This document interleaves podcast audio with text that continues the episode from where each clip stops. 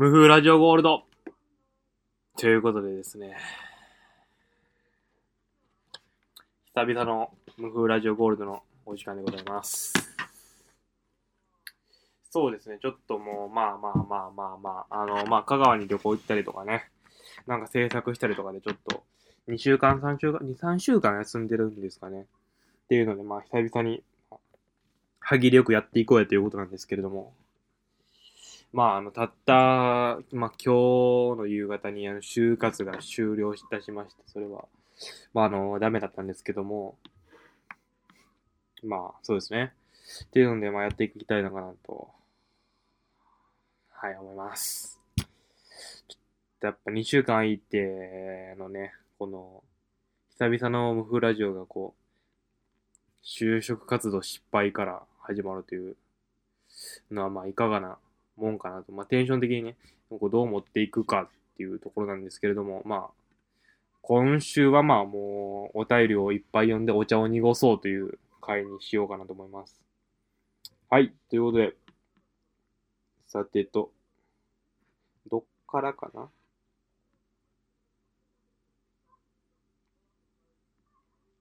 えーと、そうですね。まあ、ちょバンバン行っていこうと思うんですけど、じゃあこれ、えっ、と、ダッチ流美味しいペペロンチーノの作り方欲しいっていうことで。えっ、と、まあ、ペペロンチーノはですね、やっぱり一番、こう、一人暮らしの学生の味方、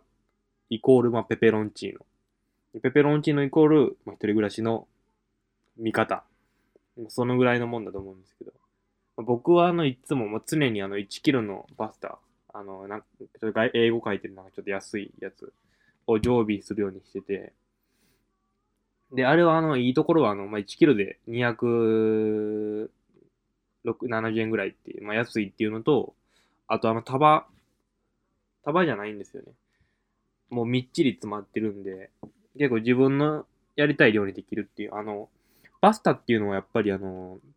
お店で食うと少ねえっていうのが、まあ、パスタあるある。これあの、パスタあるあるの2位ぐらい。2位か3位ぐらい。あの、パスタあるある1位なんだろうな。スプーン使ってると、海外では子供向け、海外では子供しか使わないんだよってバカにされるとかは。これも4位ぐらいですかね。1位思い浮かばないんですけど、あの、まあ、パスタあるあるに、こう、ランクインしてくるかなっていう。なんでやっぱもう、まあ、家で食うときはもう、お友達とまあ話してたんですけど、まあもう、死ぬギリギリまで食いたいっていうその麺をね、のがあって、まあそれに一番適してるのってやっぱり、ソースだとこう、量があるじゃないですか。あの、レトルトのね、あの、買ってきたソースとかだと、量があるんですけど、まあパスタ、ペペロンチーノにすると、もう、グーとなんてない、ソースなんてないんで、もう全部油に絡めるだけっていうのですごい楽だなっていうので、ペペロンチーノなんですが、あの、まあ、ペペロンチーノというとやっぱり、入荷するかしないかみたいな問題とかがありますが、あのー入荷中っていう言葉がありまして、これ世間一般で言うんかは知らないですけど、あの、絶対もう命かけて入荷してるやつっていう、あの、まあ、入荷っていうのはあの、油を熱して、オリーブ、あの、ニンニクとか唐辛子の香りを油、あの、オリーブオイルにつけて、そこにあの、パスタの残り、茹で汁を入れる、入れて、こう混ぜると、こう、お湯と水、油がもう分離した状態ではなく、その、乳化、まあ、と溶けて、こう、こう、それの、こう、ソースっぽくなるんですね。こう、黄色い。それを結構、まあ、やるかやらないかっていうので、もう俺は昔はやってなかったんですけど、あの、引っ越して1年、2年目ぐらいまでのペ俺のペペロンチーノって味なかったんですよ。これは入荷してないからなんですけど。なんでまあ結構塩入れたりして結構なんか味付け後からしてたんですけど、やっぱなんかやっぱおかしいというか、これ入荷した方がいいんかなっていうので入荷しまして。たらやっぱもう入荷した方がいいなっていうね。なんでまあ、昔バカにしてた入荷中、入荷中に、まあ僕も今なってるんですけど、それ踏まえると、えー、っと、作り方としては、まず、これあの、ベーコンとほうれん草を入れる場合のレシピなんですけど、あの、パスタを茹でます。あの、あとうちコンロ1個なんですよ。なんで、まあ、フライパン1個でできるのがいいっていうので、まずフライパンにお湯入れて、でそこでパスタ茹でて、終わったら、あの、パスタをボウルに移して、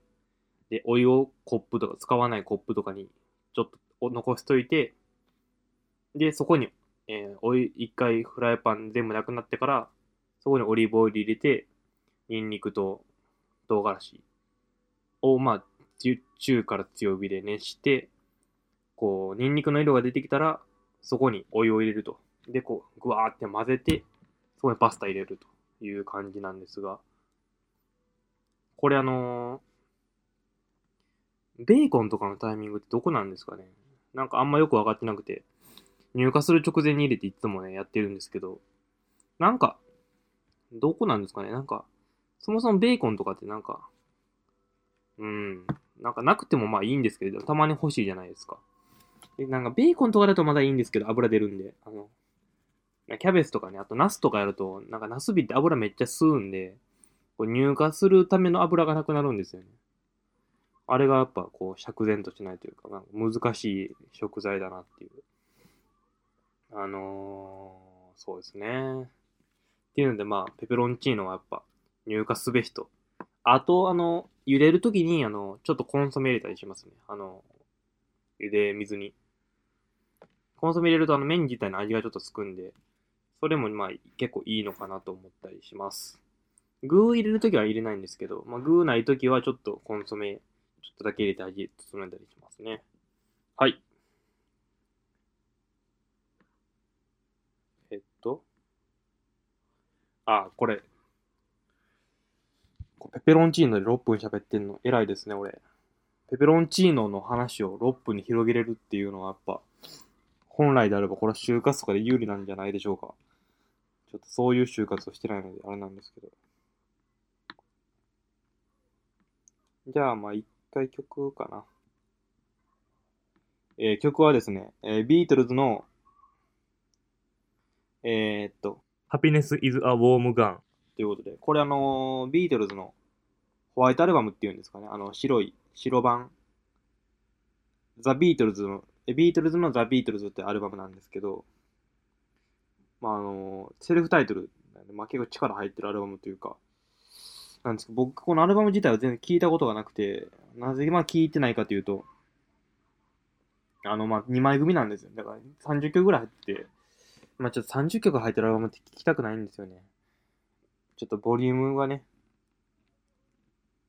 すごすぎて、ちょっと聞く気にならないんで。で、この曲なぜ、じゃあ紹介するかというと、あの、ちょっと前にあの、京都でピピロッティリスト展っていうのがありまして、まあその展覧会が結構もう京都来て行った展覧会のまあトップ3には間違いなく入るみたいな。まあトップ1、2争うぐらいのもういい展覧会で、すごいね、まあ、まあ現代アーティストなんですけど、の作品、作品っていうかまあその人のあれがもうすごいパワーがあるというか、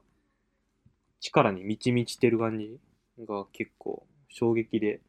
それは映像作品とかが多い人なんですけど、その映像をあのシャザムっていうあの音楽聴くアプリでこう聴いて、まあ、曲を当てるのができるんですけど、シャザムで聴く、やってみると、あのビートルズの曲使ってるなっていうんで、それでこの曲を聴いたんですが、すごいいい曲ですね。はい。ということで、ピロティリストの展覧会から、まあ、だからつまりまあビートルズとかっていうのは後後からなんですけど、Happiness is a Warm Gun を、まあ、今回紹介したいと思います。これやっぱでもね、曲、まあ、もうこれはもう趣味でも紹介してるんですけど、聴いてる人いないですよねっていうのはね、思うんですけど、一回の曲紹介のリンク見せたら友達が訂正してくれたんで、あ、たまに聴いてくれてる人はいるんだなっていうので、なんかまあこんなね、ことも続けてられますわ。まあもう最近はですね、もうこういう愚痴を始めると本当にラジオ向いてないなと思うんですけど、もう全然もう再生回数もへのへのへで、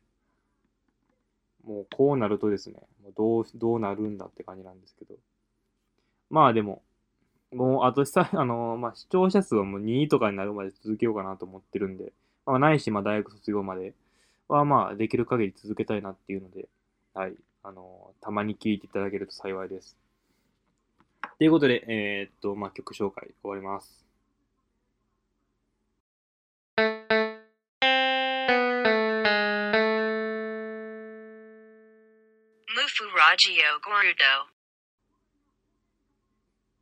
はい。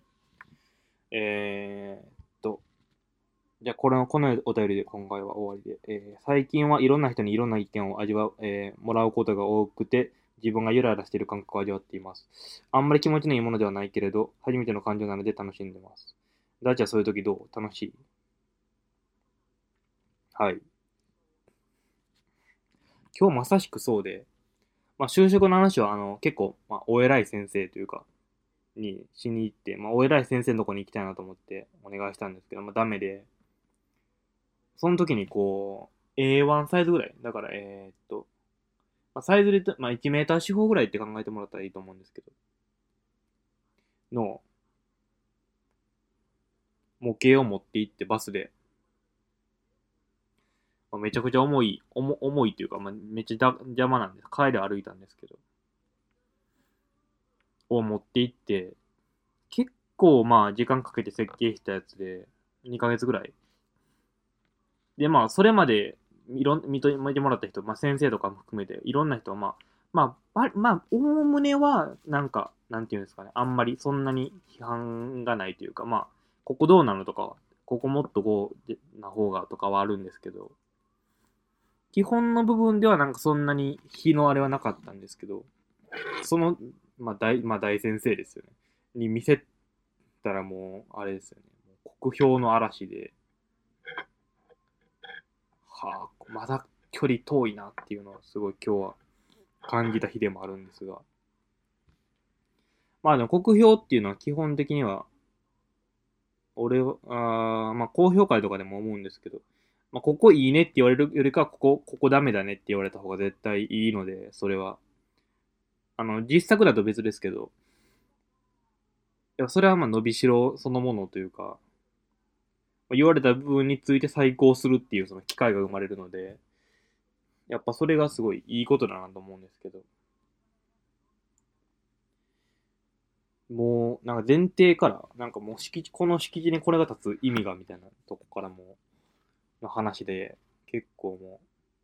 う、なんていうんですかね、晴天の霹靂というか、カルチャーショックというか、を受けて、でもそうすると結構、例えばその先生が、あ、俺だったらこうするけどね、みたいな。聞くと、もう、まあ全部もう納得するしかないんですよね。っていうのはそれが、まあすごい鋭い的を得た意見だからなんですけど、っていうのをこう聞くと、自分の案とも、をもう一回見つめ合うまあ、つまり、それはまあ自分がそれまで信じてたものがこう揺ら揺らぐというか、自分がゆらゆらしてる感覚って多分まさしく一緒だと思うんですけど、確かになんかこれって気持ちいいもんではないんですよね。批判されてるわけなんで。でもまあ、なんて言うんですかね。これでも絶対、いや絶対でもこれいい方向次、じゃあちょっと良くなるなって思うとまあ、楽しいっちゃ楽しいですよね。今日はですね、その就職のお願いをしに行って、模型を3つ見して、3つとも酷評されて、就職のお願いして、いや、ちょっと今、ややっと余裕がって言われて、ご寝て、無理で、本もらって帰ったんですけど、あ、あとお菓子も、お菓子もいただいて、その後、お菓子、お茶菓子ごちそうになって帰ったんですけど、うん。まあね、そういうなんか揺らぐ時とかって結構でも、あ、まあ、しょうもない意見も、まあ、あると思うんですけど、あの、しょうもないこと言って、まあ、で、しょうもない意見って揺らがないんで、まあ、揺らぐってことは、まあ、ある程度、こう、芯食ってる、芯を食う、食ったし、こう、意見だと思うんですけど、時って、やっぱり、その揺らぎはやっぱ結構、こ揺ら、こう、横にグラグラって揺れるっていう、こう前後に揺れる感じというか、その揺らぎでこう交代することもあるし、前進することもあるんだっていうので、楽しまないとやってられないと思いますよ、本当に。